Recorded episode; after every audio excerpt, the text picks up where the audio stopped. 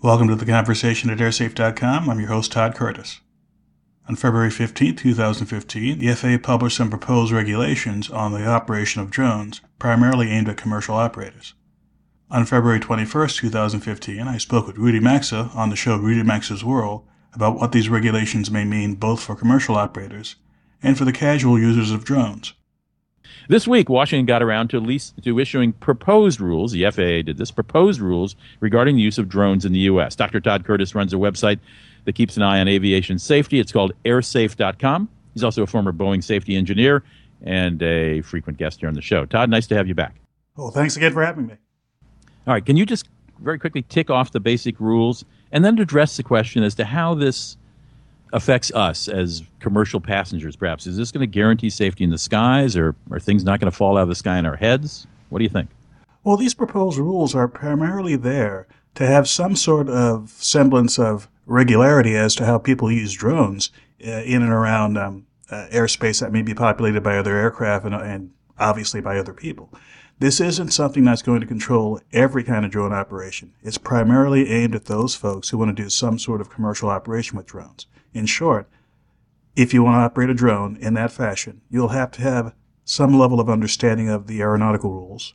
You'll have to be vetted by the uh, TSA and by the FAA, and you'll actually be granted a license, not the same as a private pilot license or a or a uh, airline transport license, but you will have to go through a formal procedure in order to be certified to fly in that particular way.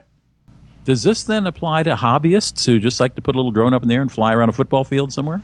It won't at all because uh, obviously right now you can go to the corner store, you can order it online and have a drone delivered to your house and start flying it with no training whatsoever.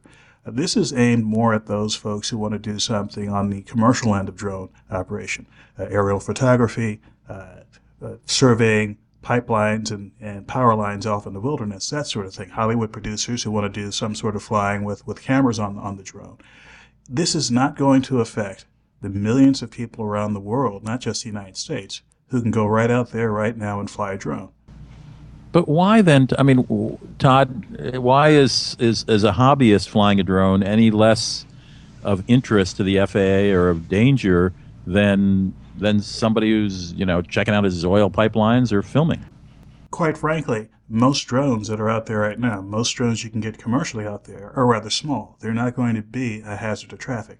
If you're talking about something larger, large enough to uh, carry a useful payload, for example, a movie camera, you're talking about something that could be weighing dozens of pounds. In fact, the rules apply to remotely piloted aircraft up to 55 pounds, which, by the way, is the current ruling. And a 55 pound aircraft running into a jet engine, running into a windshield of an airliner, could lead to catastrophic uh, results. Sure.